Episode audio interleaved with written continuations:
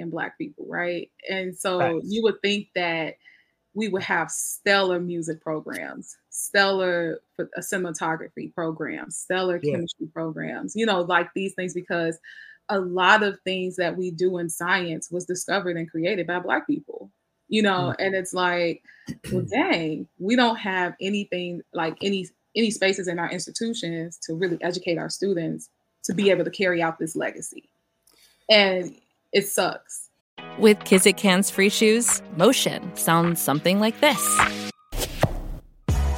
Kizik helps you experience the magic of motion. With over 200 patents and easy on, easy off technology, you'll never have to touch your shoes again. There are hundreds of styles and colors, plus a squish like nothing you've ever felt. For a limited time, get a free pair of socks with your first order at kizik.com slash socks.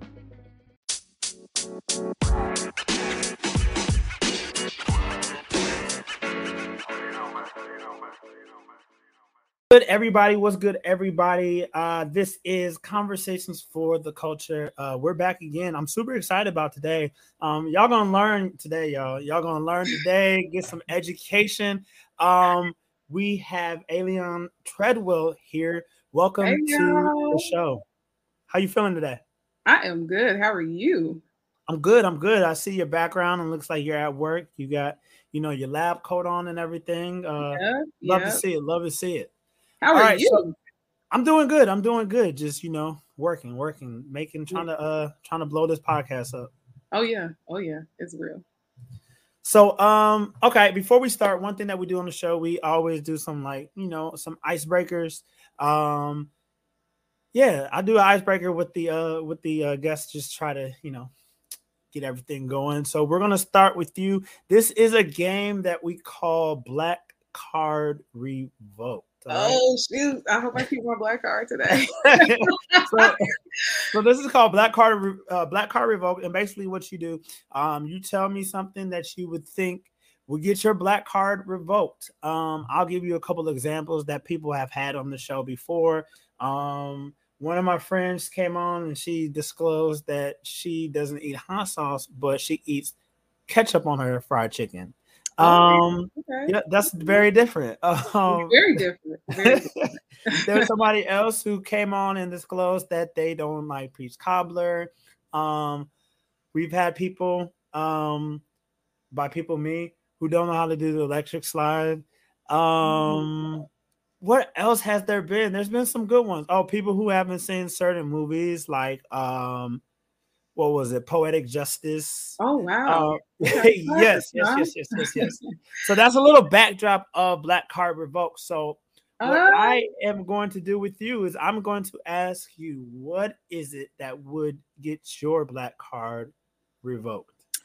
Wow. Oh man, let me think. I was trying to think of it before you um right. you know before we got to this point, but I'm like, okay, I, I don't like okra okra is gross to me. It's slimy. Very uh, slimy.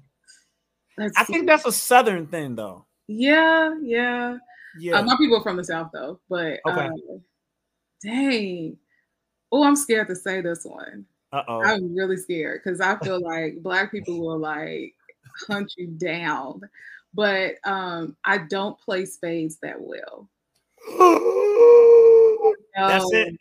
I, I can play. I know I get the the logistics, but I am so intimidated to play like with your drunk uncle because like I was like they slam cards down and like cards. and it's like I'm just like, hey, I have an ace of spades. I hope I didn't cut my player. You know, like that is one of the yeah, I agree with you. Um, I love spades, but at the same time, spades is definitely an intimidating game in black culture. Agree. I think um, that it um, should be in the uh, Olympics. I it should be. Too. It definitely I should be. Applies when he said it should be in the Olympics. Because if you cut your partner, don't renege. Like if don't you renege, renege like Oh. You're done. You're done. You'll never like that was like, and that's always been my um driving force in spades. I never want to be the family member that no one wants to be their partner. Yes, yes, it's so intense. Like, man, you gotta be ready and you gotta know because they put like all kind of pressure. Like, do you know how to play? Are you sure? Because if you mess this up, I I have the you know title of champion in this, and yeah, you lose. It's like okay, never mind. I just won't play. I learned from my uncle. I was like 13 and um I played with him and like his friends and they was drinking yeah. and everything and like when I tell you he was so angry when I reneged, he said, "I oh. thought you didn't have no hearts." I was like, oh. I said, "I don't, I don't know how to." Yeah, it was bad. He still talks about it to this day. Yeah, they don't let you live down those moments. Like yep. those moments you can never live down. Like yeah. never. It's crazy. Oh, that's awesome. That's awesome. All right, Culture Holics, let us know. Let us know. Um, if you don't know how to play spades, does that get your black card revoked. Let us know. I just think that we need to like have like because I don't know how to French braid. Like okay. I'm pretty sure that that'll get my black girl card revoked for sure. Oh, so there's because, a black girl card. yeah, well. for sure. Because I, I I just don't. I I can I understand it, but I don't know how to quite do it. And so you know, I think that for for black girls, that's very important. That's a crucial thing because like you never know when you got to fight you got to break your hair up real quick, or you know, if you need in between, you got to do whatever to you know, like hold yourself down for your hairstyle. So being able to like do your hair is important, and I just I would rather pay a professional. I love it. I love it. All right. So since you did talk about um that's a perfect transition. Since you did talk about, you know, being a black girl and everything growing up. So now you we know that you are in STEM. Uh you're mm-hmm. a chemist, correct? For sure. Okay. Um, growing up, is that something that you were interested in? Talk to me about that. Like what type of student you were. Um, what really got you into this field? Because it's really not a field that a lot of us get into. For sure. So um, basically, um, my passion for chemistry started when I uh, was in high school. So I had a high school teacher. I was taking a cosmetology course, right? And again, I don't know how to do hair, but I could do facials, I could do nails, like that was my jam. But like hair, I just couldn't get with. But I was more curious about the science behind the products that we were using and like how does this stuff work. And so when I became a sophomore, I had took chemistry and I like the first day my my my teacher his name was Mr. Wawatu. He was like, um, we're gonna take this test and see like where you all fall in chemistry. And so I took the test and I think I scored like a perfect score, something like a really, really crazy high score. And Ooh. he was like, listen, you are trying to blend in with the rest of these kids. You're actually really, really smart. And I think that you should pursue a a um, career in chemistry. Like, have you ever considered that? And I and like I grew up in the ghetto. Like I went to school in the gardens. Um, I went to Carver, and okay. so the likelihood of us graduating from high school was very slim. And what high school did you go to? Carver. You said Carver, okay. Yeah. So the likelihood of us going to college was even slimmer, you know. Right. So we wasn't prepared for college. We wasn't prepared for um, life after high school. And so my chemistry teacher was like, listen, I'm a, I, I know that like when I graduated, because he graduated from Carver as well. And he was like, when I went to college, I was not prepared for chemistry or college at all. But when you leave this class, you're going to be prepared. And so he really motivated me and pushed me to get into science. And it just followed me. I was naturally gifted in science and math. Um, I was not a straight A student. I, I did not like always position myself, but he got behind me and really mm-hmm. believed in me and his support like put me like and he like put me in all honors and AP classes and he was like oh, wow. you can handle it. You need this challenge. Like you're just falling in between in between the cracks. And it was his challenge that like propelled me to like go to school and really like finish and complete. So that's how I got into it. Really was like I just found the teacher that really believed and, and saw the natural gift. I love that. So mentorship Mm-hmm. Mentorship yep. is so uh, essential, especially when uh, uh, especially with our black kids. I feel like sure. um, I feel like especially nowadays, I just feel like we definitely need more mentors. So that's amazing that you had that because that simple that that relationship right there propelled you into you know what you're doing now, which is an awesome awesome thing to say. Um, yeah, I was thankful for that because yeah. you know most teachers, like I said, they didn't take us serious in my school because they was like, you know, when we started out, when I was a freshman, there was 306 of us, and it was less than 80 of us that graduated. Wow. yeah. So like, it wasn't a like, oh yeah, we believe in these students, we're gonna really push them, and so just, they just came to work. It was a job. Yeah, it was a job, and so when they came and like, you know, when he came and got behind me, and you know, I had another, she's actually my soror now. Um, she her name is Cayenne Wilborn. She like legit came and was like, No, you one of my kids. You know, she like took mm. me and mm. adopted me. And um, like she's the reason why I wanted to be a Delta anyway, was because of her example. But she she uh, had uh, one of our sorors husband come up and talk to me because at the time I thought I would pursue a career in pharmacy, and so he was a pharmacist, and so he found time to come and sit with me in the in the library at school and like basically give me free game on what to do, how to do it, how to pursue a career in STEM. And I'm those are like memories that I remember when I was in high school. Like, yeah, like these people really believe they really poured into me to help me get where I am. Okay. Ah, this is awesome. This is awesome. So um you said something and I'm trying to go back to it, but uh it, it'll it'll come back to my memory. Um, so college. Let's talk about college. So, um, oh, it was nothing important. It was just like um, I have a respect for anybody who's good with science and math because those hands down were my worst. worst, worst, worst it's subject. a beat. It's a beat. Yeah. yeah. English and history, I was really, I was like great with English and history, right? Writing, mm-hmm. all of that. But when it came to, whew, math, science, it's definitely giving one, two, three, four, using my hands and my fingers.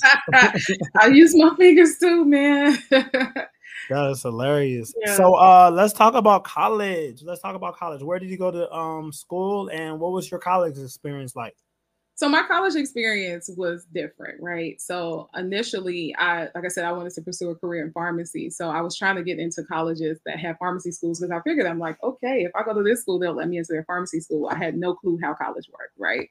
And mm-hmm. so uh, for me on uh, my i'm the first female to graduate in my family. So like even on wow. one side of my family i'm the only person that has a college degree a female that has a college degree so, um, you know, I didn't really have a template. My brother was my template because he actually went to college and he was in school while I was in school. So I was like, okay, if he can do it, then I can certainly do it. Right. Mm-hmm. So I'm thinking I'm going to school. Found out my parents didn't have money to send me to school. So I had to uh, start at a two year college, which ended up being the very best decision I made because um, it helped me save a lot of money. Um, I was able to take a lot of core core courses there, and then I transferred from the two year school and went to DePaul, which is where I finished my bachelor's in chemistry. I double majored in chemistry and biology. Ooh. So college was it was tough, man, because again, you know, I'm coming out of high school that didn't prepare us to go to college. You know, they barely mm-hmm. graduate high school. So now I'm, you know, taking remedial courses. Um, like starting like way under. So now I'm paying for the education that I should have got for free at school, at high school. So I'm paying for my college education now or my high school education now.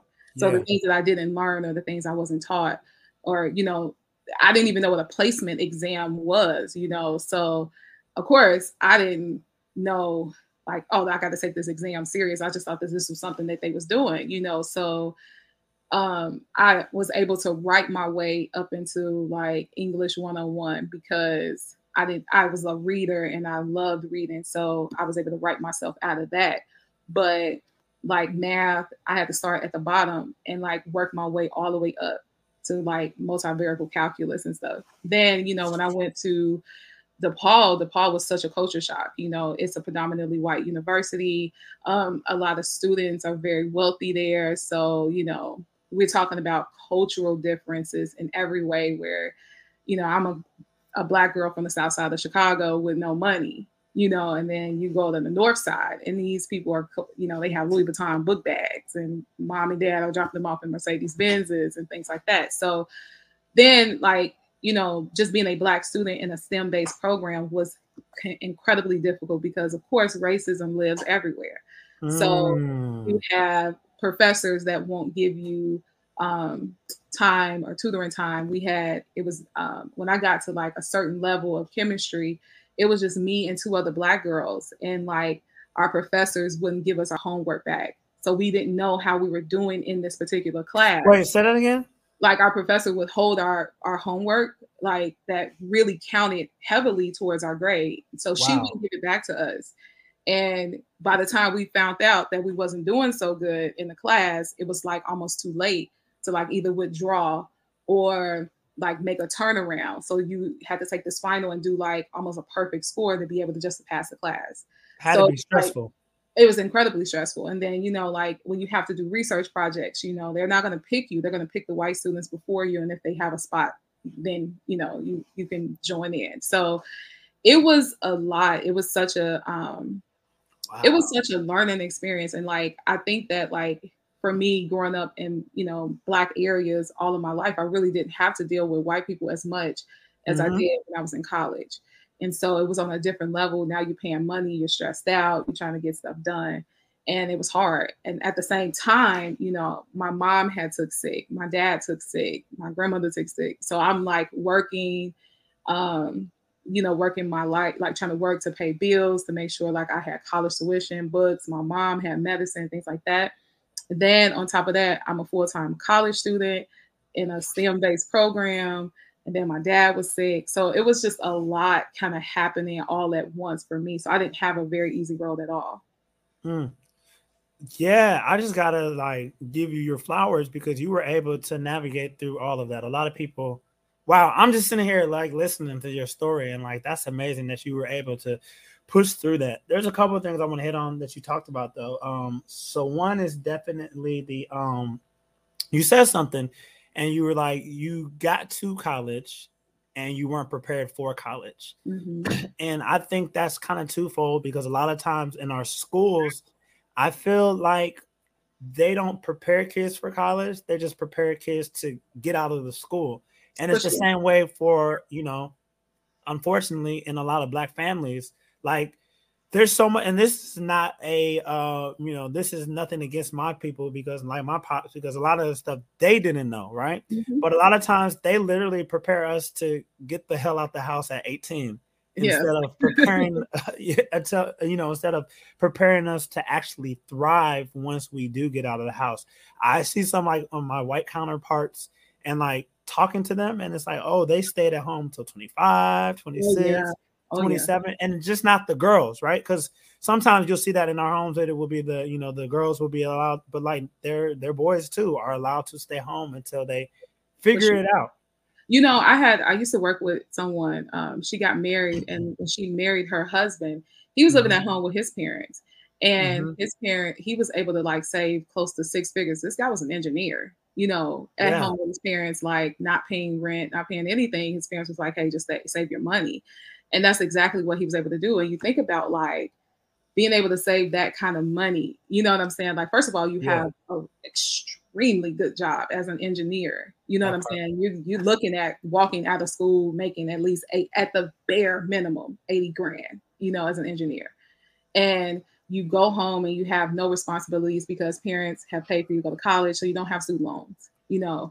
So you don't have to pay a mortgage, rent, lights, utilities, whatever, right? And so now mm-hmm. you can take all of your money and stack it. And like when you get married and you're ready to buy a house, now you can put down a significant down payment.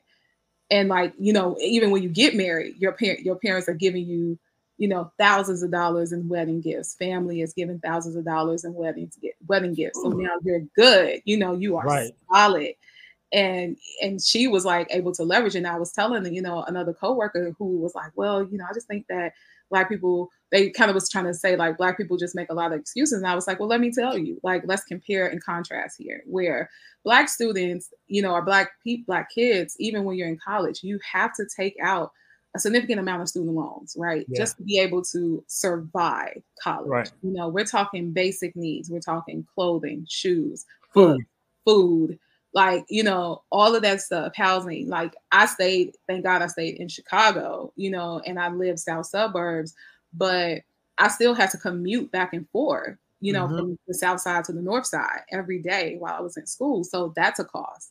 And so where people, you know, our white counterparts don't have to worry about that. Black students have this on their back. So as a black as a black college student, not only did I have the the necessity to be able to make it through college, but I had, you know, my family is counting on me to make it through, right? So now it's the pressure because you're you have to be this example. And whether you sign up for it or not, like I didn't, I it never dawned on me one single time that hey, you're breaking like a whole generational curse by being a woman mm-hmm. that's educated. I never even thought like, well, dad, none of my family, like none of the females in my family are educated. Like they didn't go to a college level. So here I am breaking through this glass ceiling for my family. And but breaking through this glass ceiling caused me to get cut and bruised and beat up a lot, you know, trying to get to the next level. And like I think that we have to like really get behind our college students because yeah, it, it's like college is a beast, man. I don't care if you go to a HBCU, if you go to a, a predominantly white university, like it is a beast. It is a different level, and like we we have to find ways to really support our students through this because it's so hard. It is so hard. That's good. That's good. So you talked about um, the challenges of being at a PWI. Mm-hmm. Um, was an HBCU an option? Because I do know that certain, you know, engineering, uh, chemistry, uh, those type of things sometimes really aren't offered in these HBCUs, which is another sure. issue. Uh, sure. Can you talk to me about that? Yeah. So you know, I, I HBCUs were on my radar, mm-hmm. but the thing is, like my mentor, who I, you know, I met in high school, who Cayenne, she told me, I was like, yeah, I'm going to HBCU. You know what I'm saying? Because I I grew up in the Cosby era, so you know, going to HBCU was everything, right? Yeah. And so I'm like, yeah, I'm gonna do it. And she was like, well, let me ask you something. Did your parents have money to send you to college? And I was like, no. She was like, well, then you probably don't want to choose a H- HBCU because if you go down there and you need money, every black student down there is fighting for the same thing they're all fighting for money. And if you are trying to like survive, then you're probably not going to have what you need to survive. So you're going to end up coming home and becoming discouraged.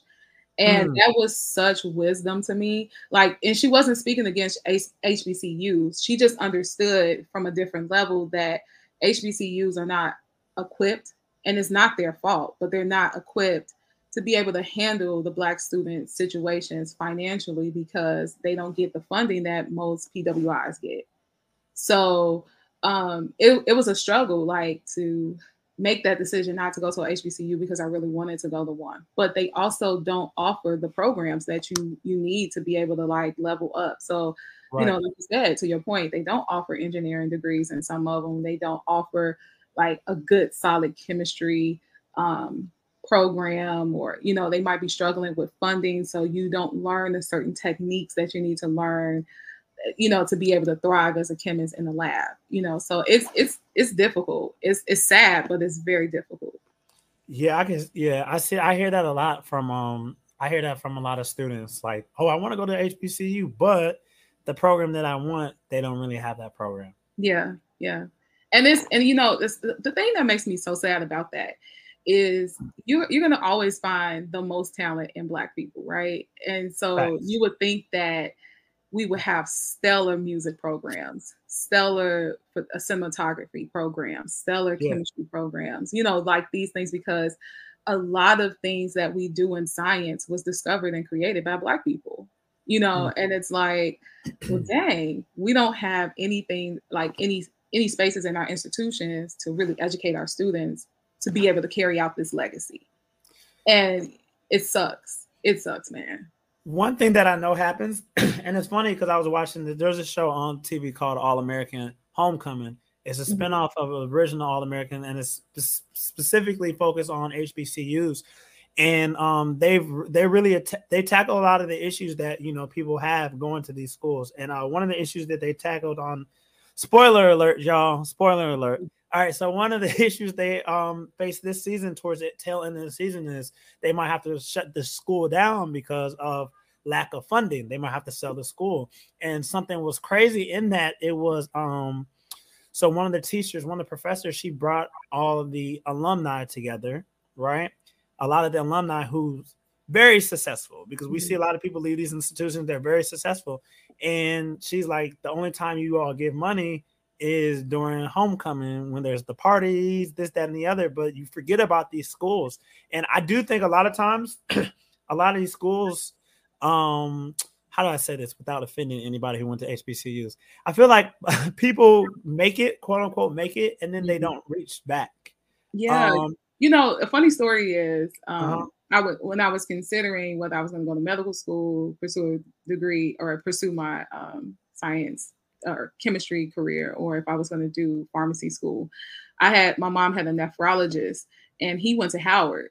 And mm-hmm. I asked, I said, you know, I was just curious just to figure out, like, you know, what was mm-hmm. his journey through school and, like, you know, what was that like for him becoming a doctor, particularly going to HBCU. Mm-hmm. And he was like so arrogant and so preposterous. He was like, mm-hmm. I was Howard, you know, and I was like, oh, yep. wow. you know, and for me, that I, I, I wasn't attending an HBCU, so I didn't really understand like you know the arrogance behind it, but I understand that like Howard has a little flair. No offense to yeah. people that went to Howard, because I have like really great people that I love that went to Howard that are super humble. But like, um, you know, I understand that flair behind it. But it was like, yeah, he like he literally like like Naj yeah. up and then walked out of the the uh, the room, and I was like, really? Like, you know, I'm trying to, you know, I'm a black college student here trying to ask a doctor that has clearly made it. Like, right. how did you get through this? And so my mom had even went back and told him, he said, she said, you know, my daughter mentioned, you know, and she was like, you know, my daughter said, like, you know, you just kind of was like so rude to her when she was trying to ask. She was like, you know, my daughter's in college and she's considering a career in medicine and she wanted to ask some questions, but you kind of just like tooted your nose up and was like, you know, kind of threw his head up. It was weird, bro. Like I, you really yeah. had to be there to witness it. And yeah. it's, it's that it's that attitude that we have. Like, you know, sometimes it, I get like, you know, you you're happy that you just made it. Like, whew, I made it out of school, right? But my biggest thing is has always been like we have to reach backwards to yeah. help out college students. Like this has this has to be a thing. Like we have to create a community for them to let them know, like, hey, we got you. Like, you know, we know what it's like to be in your shoes. And and when right. we don't do those things, like sponsoring the kid, like maybe give them a thousand dollars to go back like to, like if you live in chicago and you need to get back to uh, washington to get to howard like here's a grand to get back to school you yeah. know like that is little things like that that will hold and hinder a college student from pursuing their career. Just simply like everything could be lined up. I can have room and board, I can have my books, I can have my classes, everything can be paid for. But if I don't have the money to get from my home state to my college state, that will hinder a student from pursuing and finishing their degree. Yep. It, you think that that's so insignificant, but it's a huge deal. Like college students literally suffer all the time because they just can't afford to get back. I know so many stories of that. Like, man, I didn't have the money. That happened to my nephew. Um, yes. He just Isn't couldn't go back. Yeah. Just could not get back. And you would think like, oh, a parent can get you in a car. Well, what if your parents don't have a car right. or access to a car? Right. Or a credit to rent a car. You know, if I don't have a, a credit card, I can't rent a vehicle to nope. drive you to Southern, you know, like to Louisiana, and get you down there. You know what I'm saying? Like, yeah, it's little hiccups like that. And people don't think that like systemic racism is a real thing. Come it's on. this systemic racism, guys. Yeah. In every way. It, you can't In avoid every it. way. It is there, literally there. Right. So it's like if you if you feel like like oh this is just nothing no these students are suffering like it broke my heart to see those those uh, students like sleep outside on the Howard campus because it was their building was filled with mold. And I don't think that the the um, admins at that school were trying to like on purpose hurt harm these kids, right? Right. But they don't have the funding, right. and it's like you know we have billionaires. We celebrate our billionaires that Oof. are black, but y'all could y'all donate like ten million? Do you know what ten million dollars could do? not only donate, but and this is no because like because this is no shade, right? But mm-hmm. donate to the Alcorn stage, the Jackson yes. stage. Like yes. because everybody Spelman Spelman's good, y'all. Maybe Spelman got money. Morehouse is good, y'all. Spelman, listen, I, I have sorors, right? I'm a member of Delta Sigma Theta. I have sorors that pour thousands, you know yeah. what I'm saying, into their their um school. They love Spelman, Morehouse, they good, bro. Good. Like, listen, they they solid. Like no shade to like right. them. They need help too, right? Right. But I'm telling you, Spelmanites, baby, that connection is so real. Like you could literally climb the corporate ladder just by mm-hmm. graduating from Spelman. So they're good. But yeah. you need to hit colleges like Rust, colleges yeah. like Fisk, colleges yeah. like, you know, uh Xavier. Yes. Like you like these co- like spread that wealth around and because there are hidden gems that's there that literally they're trying. And I feel mm-hmm. like we we harp on like colleges like Harvard and um, Case Western, and like, oh my gosh, they have this stellar medical school program and all of this stuff. Yeah. And our students our brilliant students, literally leave mm-hmm. these HBCUs to go to these Ivy League colleges just to be able to to mingle and mesh. But could mm-hmm. you imagine meeting a Master P, a, a Sean Carter, a, a, a P Diddy at your HBCU? Y'all yeah. and you form something great. Like you know yeah. what I'm saying? Like these are the kind of minds that's there in these colleges. Yeah. And doing phenomenal work, but they're not getting the recognition that they need or deserve. Like we have built like through social medias and stuff like that. Like we've built so much stuff. We've made so many things cool to the point that it's like, yo, we should be money should be overflowing in our community, but we don't understand the balance of having to like spread that wealth around and keep it circulated in our community. Like when I went to DePaul, I like honestly, like for me, for my time, I was at DePaul for three years. Okay. I took out like it was thirty-three thousand dollars a year to go to DePaul. That was not with room and board. That's thirty-three thousand dollars for school only, and I know it's significantly more now because I graduated like maybe twelve years ago, right? Okay. 12, maybe thirteen years ago, right? So you can imagine the inflation on it now. Yeah. But the I only took out maybe like thirty thousand dollars in student loans, and here's why. And I was there for three years, so I only took out about ten thousand dollars in student loans every year, and here's why: because the Catholic charities made sure that students had money. Mm-hmm. I got so much money in grants just from going to a Catholic university because they have institutions behind their institution. They're funding their people to be educated. And that's something that we don't do. It's $41,202 now. As it's insane, right? Seriously. Yeah. That's insane. yeah, that's and that's not with women That's a lot of money. If we really think about that, forty thousand without room and board, forty thousand dollars, you could look at. There's a lot of families that don't even make that in a year. Not at all. Not at all. Not at all. Literally, don't make that base salary. Wow, that's insane. Crazy. That's really but crazy when you look the Catholic it. charities are behind their institution. Mm-hmm. You see what I'm saying? Like yeah. they get behind their, their like, listen, we gonna stand behind our stuff. Period. So are are our celebrities doing enough?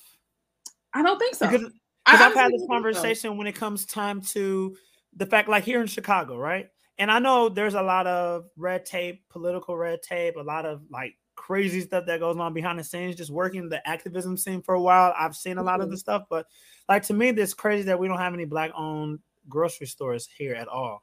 It's insane, have, man. we have like you know, Oprah who spent time here. We have, sure. you know, Kanye West. Like, yeah, all these big names. Like, yeah, like why don't mm-hmm. we have a grocery store in the hood in these places that are food deserts? For um, sure. Sure. and because then we force people. It's so crazy because like there's people who might live like they might live over east, right? And mm-hmm. you know, 71st mm-hmm. and Jeffery. Well, they got a grocery store over there now, thankfully. But you know, you got people who live out south who can't get to Hyde Park. Well, wait a minute. Hold on, hold on. That grocery store, have you been in there? Have you seen the um, prices in there? No, I haven't. Oh my gosh. Go in there. Just go on a field trip, bro. Okay. Literally. And look at the prices. Ah. Like so, it's so crazy because it's, and I don't want to say like because I'm not accusing the owners of being capitalists, right? Mm-hmm. But I'm gonna accuse the owners of being capitalists. right. They know that they don't have any other grocery stores over there, like real grocery stores. So it's not for know, us; it's for who's not coming. for us. They're building for a different audience. They already know that they're getting ready to gentrify that area yeah. with the library of uh, Obama's library coming over there, right? Yep. They already know that that's gonna push their people closer and closer and closer. They, mm. it's the mm. it's the Whole Foods effect. It's the Starbucks effect. Gotcha. They know exactly what they're doing. Exactly. Gotcha. They know people can't afford to shop there.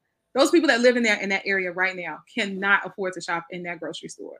And if they do, they're breaking the the bank trying to afford fresh fruits and vegetables. And it shouldn't be like that. And that has nothing to do with inflation. That's right. everything about knowing that you have no competition around you. Mm-hmm. And you're taking advantage of the people of the that people. live in that area on purpose. And it's sad, man. And it's like, you know, to your point, is you know, you have somebody like, let me tell you, from the south side, right? I I grew up near Altgeld Gardens. So in that area, in Altgeld Gardens, Concordia Park, um, that area is no grocery stores. No Literally, grocery it's like like that whole area right over there is like it's like nothing.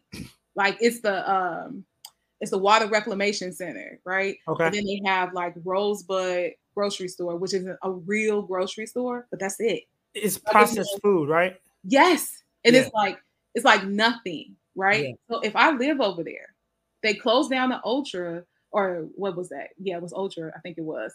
That was on 127, like in Blue Island. That was the closest grocery store. We're talking wow. miles. Literally so what on you, a whole different side. So I already the, know that question. I know the I already know the answers, but for the listeners, because a lot of our listeners, some people just don't understand, right? So right. what did you have to eat over there? Junk. Like you go to you go to like uh it's a um, place called uh, up top, right? Like it was like a like a little circle kind of spot in the gardens, right? So it's like your liquor store, uh little fast food greasy restaurant. It's Fried nothing fish. else over there. Yeah. It, gyros. Like, yeah. It, yeah, like p- pizza puffs and stuff yeah. like that, right? So that's it. That's all like it's not like not even a McDonald's over there. Like it's no nothing over there. Across the like literally, if you look straight across the street, it's a landfill over there. And then wow. it's a steel mill, and then it's the expressway. You know, so it's nothing over there for these people to actually live a healthy lifestyle at all like yeah. at all. No, like nothing. So if you're living there, even if you want to get a pizza delivered, you got to find somewhere like That's miles away. So could you imagine how how these kids are functioning in school and how they're mm-hmm. functioning? Because like they look like teachers are driving through these areas, like getting to work, looking at what these kids are dealing with, and they already know like nine times out of ten, you're not coming to school to pay attention. You're not coming to school. You probably come to school for a meal literally, yeah, because that's, that's the best it. meal you're gonna get. That's it. And like, it's not literally nothing in that area, nowhere near, and no one is trying to develop it. It's insane, and it's like, you know, when you think about black business, right? And we we're like, yeah, black business. We yeah, black business for real. But do you understand the plight, the struggle that black mm-hmm. owned businesses go through just to survive? Just you know, survive. just to the next level.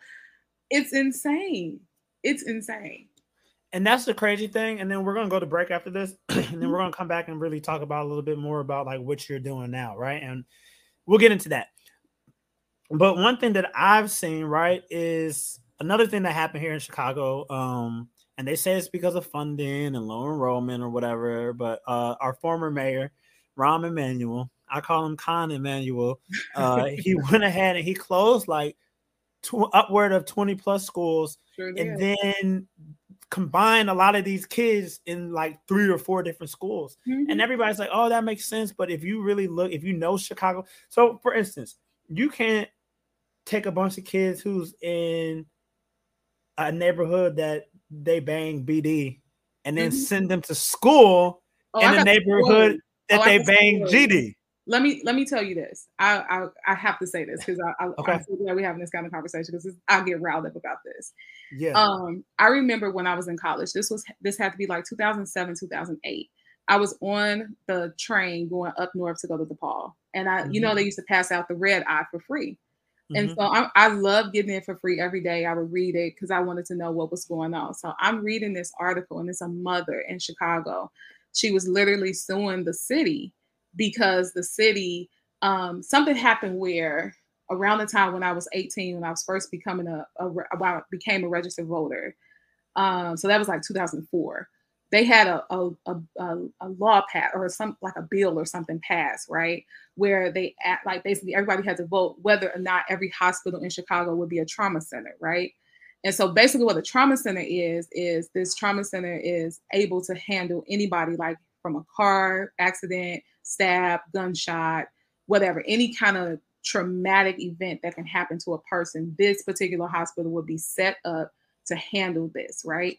So it got passed that every hospital didn't have to be that. Like, so it was like maybe six trauma centers in the mm-hmm. entire mm-hmm. state that would be tra- trauma centers, right? Right. So I had a friend, a high school buddy, that got shot in the gardens, right? He got shot. He did not get shot in a place where he could die. But he had to get from 130th to 95th and Pulaski, which wow. we all know from east, literally east to west, or yeah, east to west, yeah, north to south, right? Getting through 95th Street traffic, all of that. He died not from his gunshot wound, but because he bled out. The oh mother in this particular article was was uh, suing the city because she was like, my son could have lived if y'all had accepted him at this hospital. He would not have died if he was accepted at this hospital and they couldn't accept him because they was not a trauma center. And so at the time, Mayor Daley was in the office. He was the, our mayor at the time, and he strategically, because he was putting in that bid for uh, the Olympics, so mm-hmm. he strategically started shutting down the ghettos, you know, mm-hmm. uh, the Taylor homes, all of the projects and stuff like that to move them out of the city. And he was pushing them to the outskirts, right? Towards the garden area, like 130th area, right? So now you have all of these displaced people, right? So these people are have, have had their blocks, quote unquote, for years, like drug blocks, whatever it is. So they've been gang banging doing their thing for years. Now they're completely displaced and they have to move and they have to co- coexist with people that they were probably enemies with, right? Mm-hmm. So then once they started, you know, moving all of these people display displacing them, they they had a huge brawl at Fenger High School on 115th that left a boy dead. Like it was it was insane because of the collision that was happening with the two different um, areas merging together. So right. people talk about the violence in Chicago and the things that's happening in Chicago. I've read several articles where pastors are sitting down meeting with gang leaders like hey can y'all talk to us about this? Can, can we settle this shooting stuff? And these leaders of gangs whole leaders of gangs are saying hey that ain't us doing that shooting. That's the police. So let's say for instance micah if me and you have beef right? Right your block gets shot up. Now we have beef and we said like, all right, we're gonna squash it, right? You killed my man, I killed your man, we good, we all right, all right, we settle it. Now your block gets shot up. Who you think shot your block up? You're gonna think it's me. Right. But really it's not me, it's the police. So now yep. you get mad, get your people and shoot my block up. Now we back at war.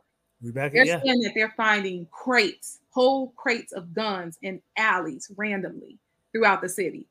And we're yeah. trying to figure out how our 15 year olds, our 16 year olds are getting their hands on guns. This is why they're, they're planting this stuff in our communities. Yeah. We're taking essential stuff out of our communities and planting things that can cause us harm in our community.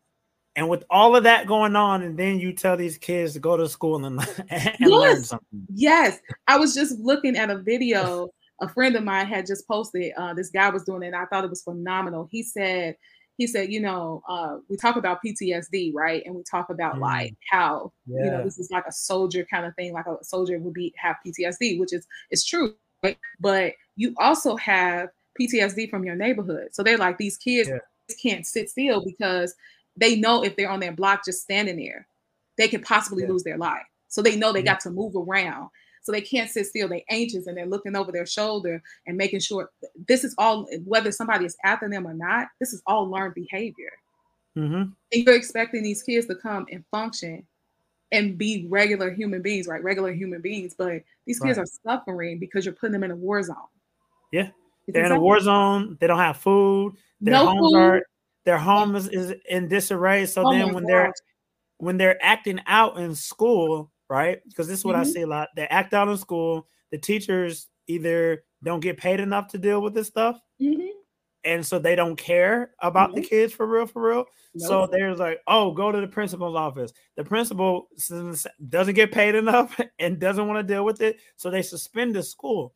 They, I mean, they suspend the child from the school, expel them from the school, whatever, whatever. When the school is literally the one place that they come for escape, for refuge, for a safe haven. So now you push them back out into this the trauma and to the just the war zone that they're trying to get away from. A lot of kids, the only time that they do eat, you talked about it earlier, is when they come to school. So there's so much that we could talk about. Uh, talking about how we need more mental uh, health facilities across the neighborhoods, how we need more mental health um, social workers inside of the schools. Mm-hmm. Um, money, yeah, yeah, money, everything. all of that. I mean, just all. I, I like. I admire um, Chance the Rapper because he has yeah. really been. He's been a huge advocate in like yeah donating money of his own. You know, like I think about like LeBron James, right? LeBron James is brilliant. I just found out he became a billionaire, and like half of his money, like half of his billion, is in cash. So he's not like you know, like a um, uh, what's his name, Elon Musk, or right. you know, the guy that owns Amazon. He uh, where they have all of their money in stocks, right? Know, bonds, so they're they're not being taxed, and it's just worth a billion. But like he actually has like money.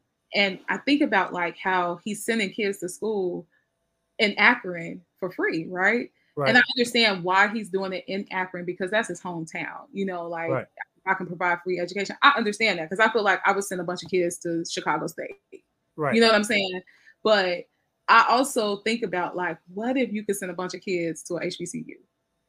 Right. You know what I'm saying? Like, how would like how amazing would that be? And I'm not saying that he has to like, you know, lead the charge on that. But there are so many other people that have connections to things that could really connect people. And I like the I feel like black people, one of the, the best things we have. We may not always have money, we may not always have a lot of things, but we have resources within each other. Yeah. And to be able to pick up a phone and say, "Hey, bro, could you mentor my friend, or could you could you get somebody an internship, or whatever, right? That mm-hmm. means the world because that can inspire so many people. But we're so like, I don't want to share, I don't want to share, I don't want to share. It's like, y'all, we can't be like that. Like we really it's, cannot be, we can't afford to be like that. Right. But that comes back from this is such a good conversation. Uh it goes back to the whole, you know, a lot of time people like dog eat dog, crabs in the barrel, woo, woo, woo. Mm-hmm. but that's a thing, but I always look at the root of it, and the root of it it comes from lack, right? Yeah, so it's like let's say you at your granny's house, and it's like you and like eight of your other cousins, right? You're mm-hmm. going to try to get to the table before they get to the table, so you can eat. So you can eat, and so that's why. Or if something happens and you get some McDonald's, right? Mm-hmm. We know that it was a skit now, but you get some McDonald's. No, I'm not going to share my McDonald's with my brothers and my sisters because this is my McDonald's, right? For sure, for this, sure. this is my burger. These are my fries. No, you can't have none. And I feel like, like in a bigger scale, we do that same thing when mm-hmm. um we get to the table or we quote unquote make it. It's like, oh no, I I can only there's only room for me at this table. There's only right, room for me right. to do it, and we gotta get out of that mindset. Even in the scientific industry, right, where mm-hmm. Black women are so scarce, right? Mm-hmm. Um, and, and, it's hard for us to make any kind of leeway. So that's why you see a lot of us starting our own labs, particularly in the personal care industry, right? And so I'm always like, I'm reaching out to people in our industry, and I know for a lot of them that may be weird. Like, she she don't even know me, but she like, hey, here's my phone number. If you need anything, call me. I mean that genuinely. Like, sis, if I'm on, we on. Like, Facts. you have to have that kind of mindset because here's the deal: we it's it's so the the field is so wide and so big. Even if I like everybody lined up outside of my door, we us together couldn't handle everybody. We would mm-hmm. still have to spread it around. So it's mm-hmm. like if you know something, help somebody else out. You know what I'm saying? Like be willing to share what you know, be willing to share the knowledge that you have to be able to plug people into what God has called them into as well. Like he can call you and that person.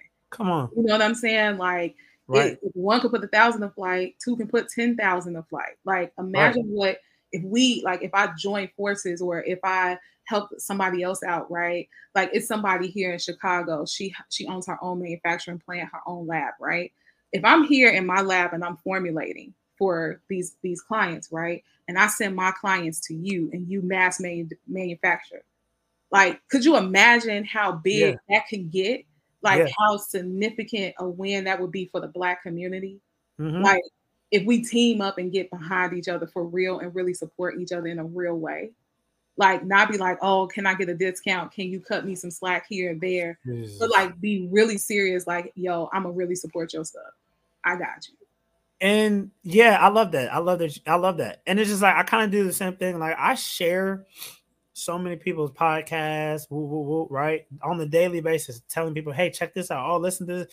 And it's because I know the land that I'm in and yep. I'm not threat I'm not threatened by them. It's like there's room for all of us. There's room for all of us to thrive because I really believe that we all have an audience, we all have a customer, we all have a client, we all yep. have our own support group, we all have our own tribe. So it's like you uplifting somebody else, you you know, you supporting somebody else, that doesn't take away from you. And then I really believe that collaboration is the biggest form of currency that we can even come across. Gosh, yes, yes, yes. Besides your your thinking power, yeah, collaboration is huge. You yep. get some of the best work done. Yep. We've we've gotten some of the best music in the world based off of collaboration. Collaboration. You know, so it, it requires people to put their their their arms down and just be like, hey, look, I'm here to help, to be a help to yeah. you and to help you succeed. And like genuinely mean that. Like, don't be just saying, like, hey, I'm here to see you get on, but then you like, I don't really want to see you get on. It's right. like, nah, I'm gonna cheer for you when you hear, I'm gonna cheer for you when you hear, I'm gonna cheer for you when you hear. Yeah. You know what I'm saying? Like, even if you're doing more than what I am, I can always learn. Even if you're not doing what I'm doing, I can always learn. You know, like right. you have to be open. It, it requires humility, and that's what a lot of us don't have because we feel like we can't let people have be vulnerable or we can't be vulnerable in front of people. And it's like, mm-hmm. honestly, being vulnerable is what really helps you get through those doors or make connections or shake some hands to get to know some people that you didn't know even existed. And we miss that every single time because we just Ooh. afraid to open up to our sister or open up to our brother. Like, yeah, everybody don't mean you good. We know that. Right. And you have to use discernment. You have to be smart about it. But there are some people that genuinely have your back that really would be like, look, I got you. Call me. Like literally. Like when I, you know, with the whole uh viral tweet thing that happened with me. So many people reached out and that's I'm, my sister. I was like, listen, call me. Here's my number. Like send me an email. Here's my email. I'm gonna just I'm gonna it's me responding. It's not my assistant, it's me. I'm responding to you. I'm mm-hmm. reading what you're saying. I'm checking in with you. Like don't don't ask me for my time and I give it to you and then you like don't follow up. You know, like I'm right. here for it. I want to see us win because we need to. I can't do this for the rest of my life. I can't do it by myself. I don't want to. That follow up is uh yeah, that follow up's good. Okay, we gotta take a break. All right, our producer. Is, uh, good, man. This is so good. We're gonna take a break and then we're gonna be back because we're gonna talk about what's been going on with you the past couple of uh, months because you've been out here blowing up. So, you all are listening to Conversation for the Culture. I am your host, Micah Butler. We're going to go pay the bills real quick and we will be back. We gonna get right back to the conversation, but before we do, I need you to go to www.buymeacoffee.com forward slash it's Micah B. That's www buymeacoffee.com forward slash it's Micah B. Check it out.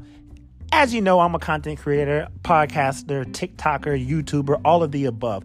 If you want to support the work that I'm doing, if you want to support the content, if you want to donate to the show, if you want to give to the cause, just go to that website and throw a coffee my way, throw a couple dollars my way, and check it out. When you do that, it allows us to grow this show. It allows us to grow our YouTube. It allows us to grow the other platforms so we can continue to give you the best conversations that we can. Speaking of conversations, let's get back to it.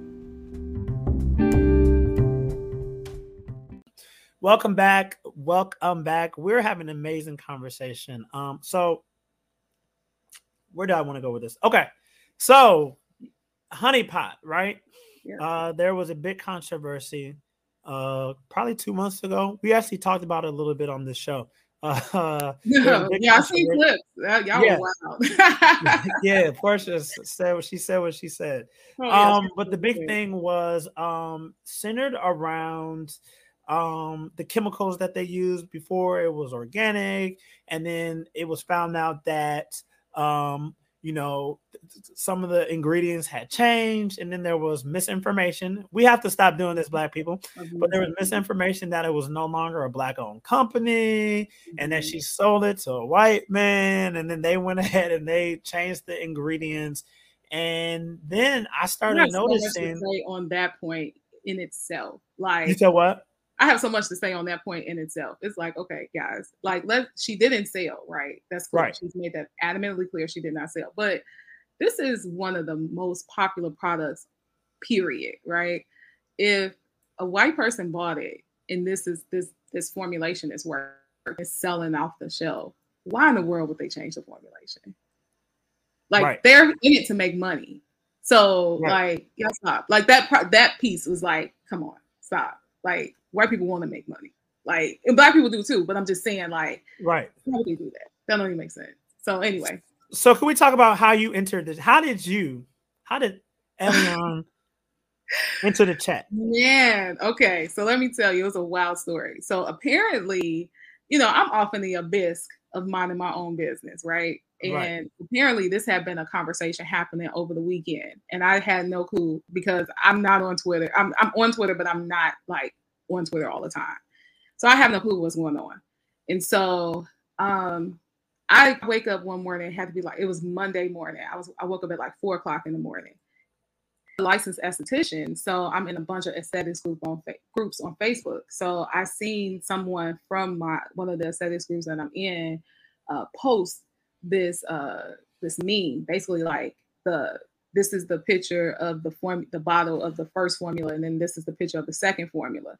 And they was like what are your thoughts on this? So i'm just looking and at first to be honest with you i thought somebody was like i was like oh man people just get on the internet and just do anything. I'm like somebody must right. have changed the ingredients and said this is whatever because I hadn't seen anything. I follow um, Honey Pot Co on Instagram, so I hadn't seen anything of them announcing any kind of changes or anything like that. So I thought it was fake.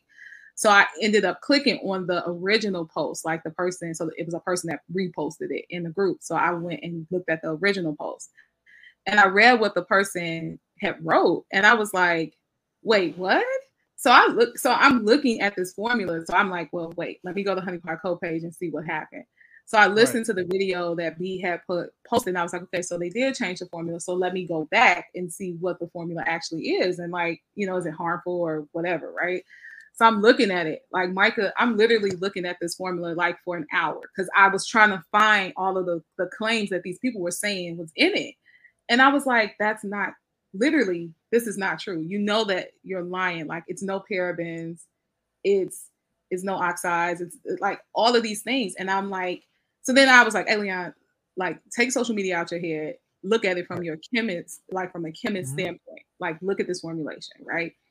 And I'm looking at it and I was like, and I'm comparing and contrasting the old versus the new. And I was like, well, actually, she made a better product, to be honest. Like it still has some of the same um, you know, ingredients in there, but she just changed a handful of ingredients. And I was like, oh, she just made it better. That's it. I was like, mm. and then she made it more sustainable. So I was like, well, and I was so I I made the horrid mistake of reading the comments in there. And I guess like it wasn't a horrible mistake because it was what fueled me to write the tweets in the first place. But I'm looking at it and I'm I, I went to Honey Pot Co page and when I tell you they was eating her to shreds, it was thousands of thousands of comments. And then I went to B's page and I seen like she had to disable her comments because people and she had to write a letter to tell people like you all are like hate speech is terrible, you all threatening me, like it, it was insane. And I was at literally, I was like, man, I was so upset. And I was upset for a number of reasons. First of all, I, I love Honey Pot Co. Like I enjoy the products. I wore them. I have had Honey Pot Co. products for years, right? Then, you know, I'm looking for looking at it from that standpoint as a black woman. And then I'm looking at it from another standpoint as a business woman, why things would change and what would make sense. So, you know, being in the in the uh, the chemistry Im- industry where you know I specifically focus on personal care products, I understand the war that we're in as Black people. And let me give you, i am gonna drop a little dime for you, right? Okay. I was, I was, uh, I had sent the um, a vendor, one of my personal friends, and that's a, a raw material vendor, right? And I was saying, hey, you know, I need to get my hands on this particular raw material for a client. And he told me, he said, Eliane, I can send you a sample of it, but I can't sell it to you. And I was like, why, man? Why you can't sell this to me? He was like, because I'm under an exclusivity deal with this mm. brand that won't allow me to sell it to anybody else but them. So imagine if you have a product, right? And Micah, you mm-hmm. sell products, right? So yeah. is like, right, you're trying to get your uh, hands on caps. And because of the shortage that's happening around the world, mm-hmm. a bigger conglomerate like uh like ERA or whatever, whoever makes hats, says, mm-hmm. I'm gonna buy all of these smaller businesses that sell hats off, right? And tell them don't sell hats to nobody, so I can be the only person that keep my hats in stock. Mm-hmm.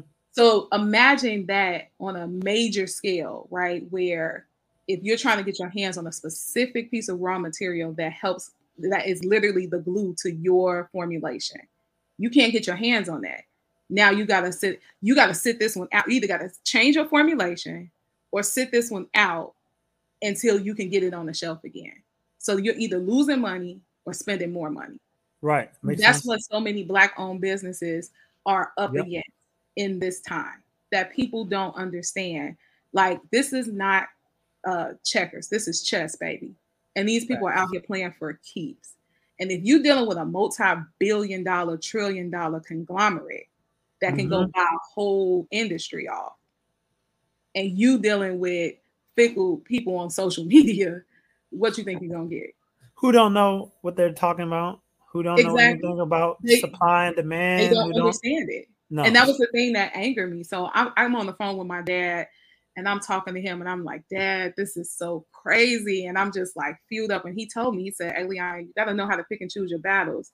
But he said, if you feel this passionate about it, then you have a moral obligation to say something. If you understand something, explain it to the people so that they can understand. Mm-hmm. And so I sat there at my desk and I wrote out those tweets. And that's how I entered the chat. And I was like, you know, of course, people are crazy, but I'm like, let me just give you all from a scientific standpoint what she did and why why I thought she possibly did it. I didn't know what Honey Pot Co reasons were, but I just was like, hey, let me just tell you from what I'm experiencing on my end and why she would probably do this. Right. It was it was sad, man. Like I was you talk about being a uh, like putting yourself being empathetic and putting yourself in someone else's shoes. You know, like I just I I I was uh, thinking about it all night. I was at you know I was in the lab working just I couldn't stop thinking about it because it was so sad to see how people just ripped her to shreds, man. That was hard. Yeah. That was hard. So you did a live with her. Mm-hmm. Um, which is amazing. Um, and then let's talk about how did you get the Essence Fest? How did that come? So um, I had did their Twitter takeover, and it was very successful. Um, people asked a lot of good questions, and I was really happy that people participated in that because it really helped dispel a lot of rumors and just like you know people just got to flat out ask whatever they wanted to ask. Right. And um, Bea had she they were at they I think they asked Bea to do a panel on vaginal wellness and she wanted to bring she really was adamant about making sure that she had people around her that because you know what sometimes when you're the business owner and you have an idea there are other people that have expertise in things yeah. that you just don't you know you're just a person with the idea sometimes and so she knew a lot of stuff but she wanted to make sure that she had people that could explain it in the way that it needs to be explained. And so she asked if I could come down, and she asked, uh, she actually my personal gynecologist was there too, and um, another good uh, friend of mine who's a cosmetic chemist as well. She owns her own lab as well. Uh, she came down, so that's how we got to Essence Fest. But it was good because it was such a. It was. I, I think that like with the Honey Pot Co, they've invested so much money in making sure that people understand like we are making good products for Black people, and that's something, Micah. Like I could talk to talk about all day long, but it's a difference between putting a product on a shelf that's black owned, but it's a difference in putting a product on the shelf that's black owned that's made for the good of black people.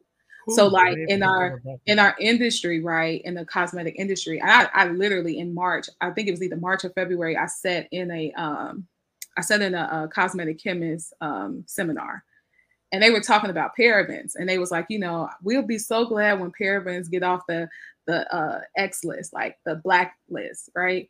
And they were saying like, oh, parabens are really safe. They don't really do any harm. But here's what they that what their standpoint was.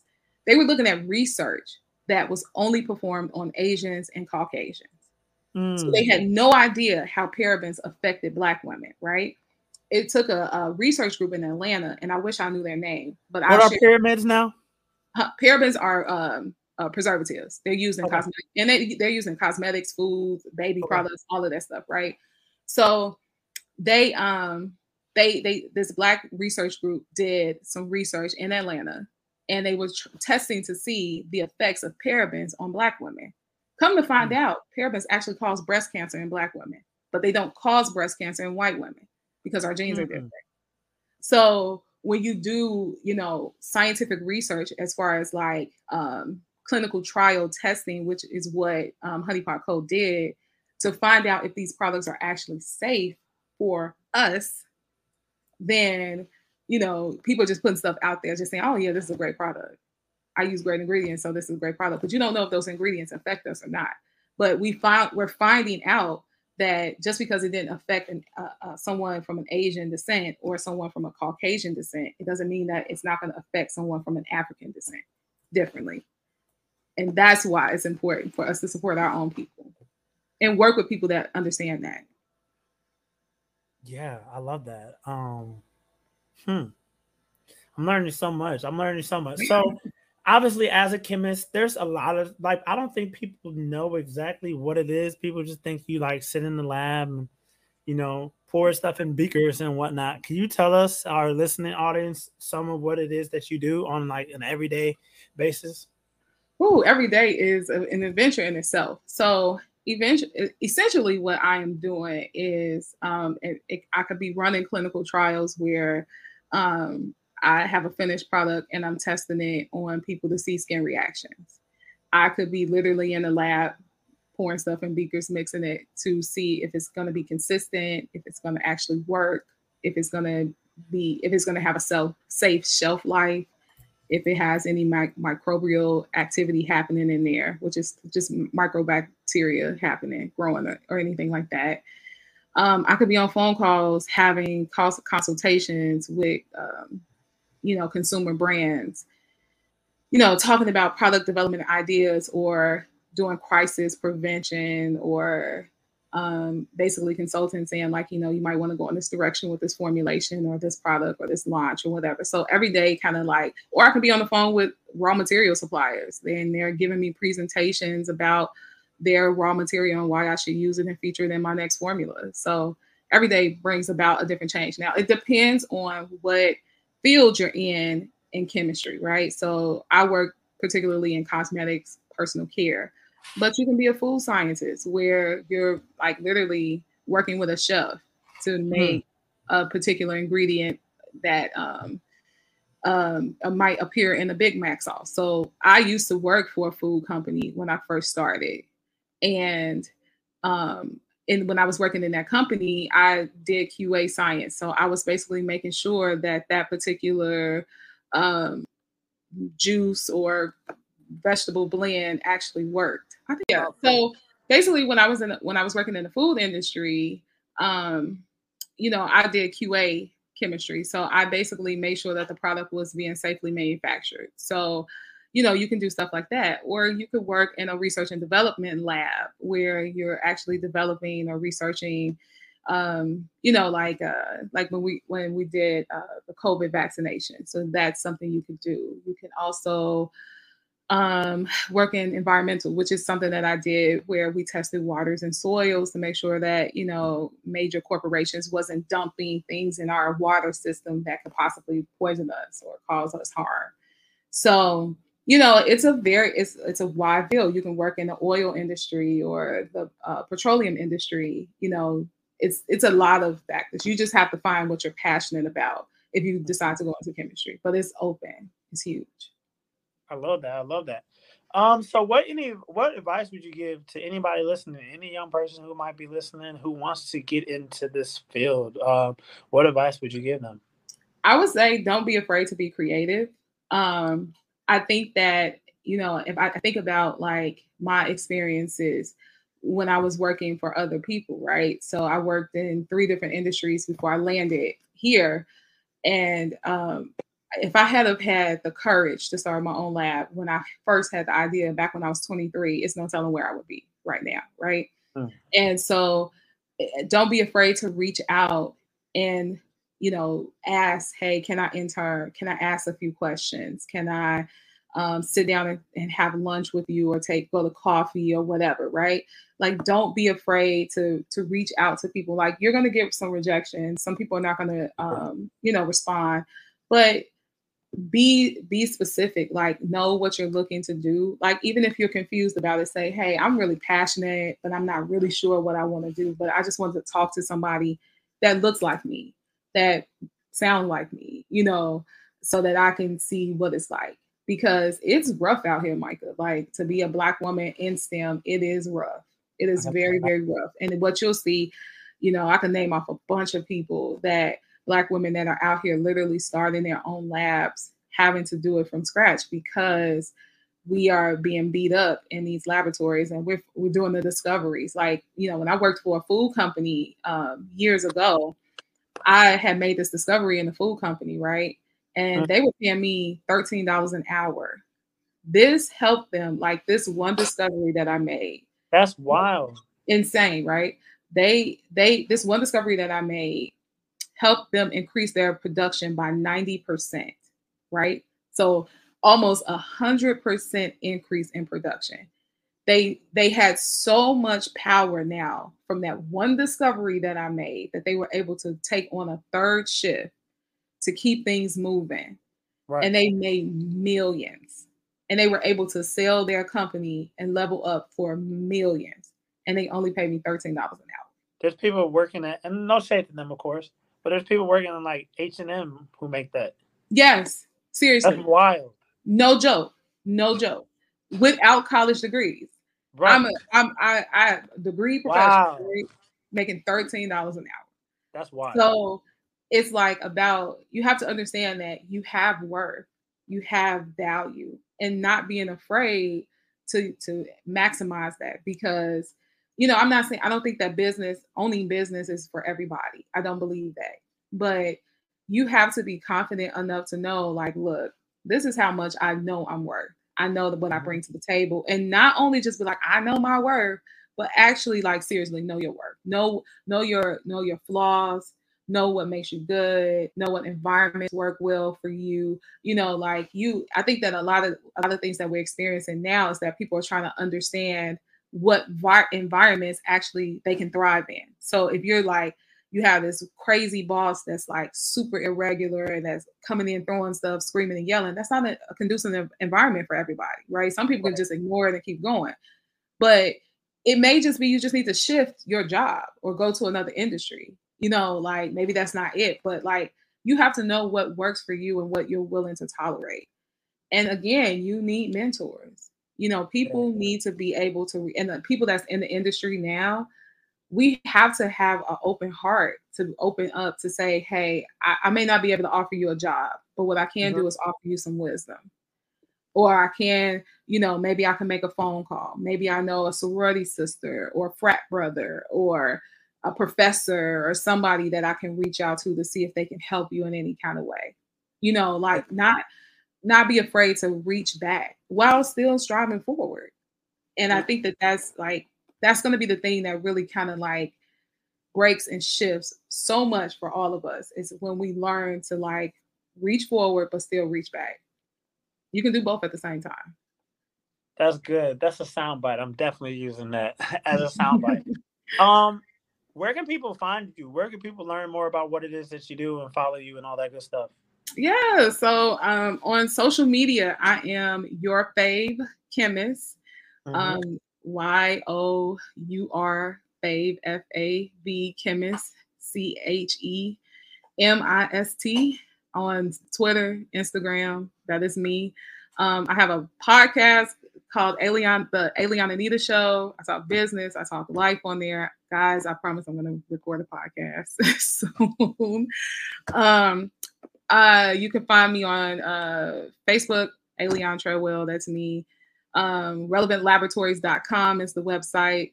Um, you can email me at info at relevantlaboratories.com if you want to chit chat with me or learn more about what I do, work with me or whatever. I'm there. So, are you on TikTok yet? Gosh, yes, I am your fave chemist on TikTok. I listen. It's it's been a lot. It's been such an influx right now that I just right. was like, okay, I'm gonna get to it because I have a lot of content that I I really want to do. Because like after this whole debacle with Honey Pot Co, I'm like, I don't ever want to see another black brand go through that ever in life. Yeah. So I I'm like using my scientific expertise to really try to explain the chemistry that's happening within your jar so you can uh-huh. understand so i'm ba- i'm pretty much you know um, putting myself as or making myself the consumer chemist right where the consumer will understand what happens in the lab and why hold on a second. Alexa stop. I hate when alexa just pops up. You know the silver room black Silver Room Block Party i had bought tickets to the Block Party and she was like just a reminder the Block Party oh she was reminding you. Yes. Oh. But um, all right. So you were saying that you're the consumer's chemist. Yeah, I'm, basically planting myself to be the consumer chemist to un- help the consumer understand the chemistry that's happening in their jar. And I really want people to know, like, when you see, first of all, everything is a chemical water, air, you name it, it's a chemical. Everything is a chemical reaction. You know what I'm saying? So, mm-hmm. um, it, chemistry is happening all around you. And so I want people to become familiar with certain things. You know, like you may not understand every single thing, and then everything is not for you to understand. But right. it's not okay for us to behave the way that we did towards Honey Pot Co. with them or anybody else. And I don't, right. especially when we don't give that same energy to white brands. Right. And I'm not saying to give it to them, but I'm just saying we don't give that kind of energy to them. So I, I want to make sure that we, us, we're educated and we understand that um, you know things are not always just because it's a long spelled out name doesn't mean it's going to be something that's going to cause you any harm. It's just there because of the scientific nomenclature. I love you said that because literally as we were talking today, um, there's a report came out about Skittles um, are on the fire because something that's one of the chemicals that they found being used is like damaging to our organs. Word! So, I gotta check it out. Oh man, I haven't heard it. I gotta I'll see. send you the link after. Um, okay. But yeah, but no, I actually like that. Um, I feel like definitely TikTok. I know for sure that'll be a place that you can kill. Um, yeah, I'm gonna get on. I'm gonna get on. Yeah, I've been working with um, you know, Edward Spates. Um, mm-hmm. for those of you guys, you know, Edward Spates is awesome. That's my lawyer. lawyer, man. That's my lawyer too. So yeah, he negotiates my stuff, man. Yes. Wife, yeah, I've been my taxes and stuff. I've been working with him, um, you know, getting him to do more content, especially on like with his reels and his TikTok, because like we need to be educated and for sure over on TikTok, you can really I've learned some like crazy amount of stuff just following certain people over there. So like Yeah, listen, I we need to collaborate. I need definitely. help. I need definitely we can we can definitely talk about that. Um because I feel For like sure. you can do a lot. Yeah, because you know, like I, I, it's important to me to have the right kind of information, especially a lot of people be like, Yeah, I'm a formulation chemist, I'm a blah blah blah blah blah guru. And it's like okay. Yeah, lots All of right. information out here yeah, it's a lot of misinformation, but you know, I my goal is just to really put good information out there to really help people and like you know collaborate with the next generation even collaborate with the current generation because right. it's so vitally important that we work together particularly in our communities to see the dollar right. circulate we need to see the education circulate we need to see the wisdom circulate and i think that uh, mm. on, on, our end if we start in my generation i'm i'll be 36 next month and i think about like if this generation my generation starts showing and displaying on social media and things like that us collaborating together us respecting wisdom us learning from each other and then we can plant those seeds in the generation that's behind us where it's not like a i got to get it for my own self and and like you know my final point is like I was kind of meditating on this idea of living a soft life, right? Because you know, you've I know you've probably seen memes like women are saying like I want to live the soft life, right? Mm-hmm. And I think about like I was like, at first I was like saying, yeah, I want to live the soft life. I want to live a soft life. And I thought about what that actually meant. And it means to be vulnerable. It means to be vulnerable mm-hmm. enough to say, I need help, or vulnerable mm-hmm. enough to say, I, I could use a mentor here. I'm not strong here. I'm weak. I'm actually weak in this area. And with me wanting to live the soft life, I want to live the soft life amongst my fellow sisters that's chemists, you know, where we can all provide a soft life for each other. Like we got to go out here and be hard you know we got to be tough right. we got to be strong with our our um our our standards and, and regulations and things like that. We got to be strong with our our customers and consumers right? But we need to be soft with each other. Like hey so, you know i'm i'm kind of i i took a hit here that yeah. contract didn't come through i'm kind of i'm in my feelings about it you know what I'm saying? Like yes. be able to share that and be able to also share the wisdom and the knowledge along the side along the lines to be able to help other people get to the next level. And that to me is vitally important. So I love that. I let's live that. the soft life together, y'all. the soft life. I like that. Okay, yeah. last, last, last thing for you, right? Before we close out. Last question. This is something that I ask everybody um as they uh what's the word? As they, you know, come on the show five years from now. Okay, five years mm-hmm. from now, when we invite you back to the show, we'll be in a studio audience somewhere, maybe on our own network or on like a Revolt TV or something, right? Yeah. Um, I hope Diddy do something with Revolt. I need him to take that to the next level. Next level. It's time for him to level. I need him to buy BET and turn it into Revolt TV. I would like that. Mm-hmm. So five years from now, when we invite you back, where will you be? Five years from now. Okay. Yeah. So I'm going to be in a state of the art lab, right? And mm-hmm. so what you're going to see me doing is funding uh, Black students to go to school uh, that's majoring in STEM-based pro- programs. And you're going to see me with a network of engineers, chemists, medical doctors, you name it, right? Anybody that's STEM-based. I'm going to have a whole network of them and they're gonna like I'm gonna ask my call my friends and tell them like, hey, I need you to mentor, be willing to mentor these students and coach them through this because we don't want our students committing suicide. We don't want them dropping out of school. You're to see me start a fund and we put money in a pot to like fund people through school, even if we have to divvy it up. Like, let's say we got 10 students, right? And they're all in medical school. We're to we're gonna divvy up however much money we got to make sure they get through school so they don't have to worry. Um, we're gonna you're gonna see me on college campuses passing out care bags during finals and and like loving on the black students, praying with them if they pray, you know, if we believe in the same faith and just giving them encouragement, offering tutoring, um, you know, just having smart girl meetups. You know, I, I read this book called The Most Powerful Woman in the Room Is You.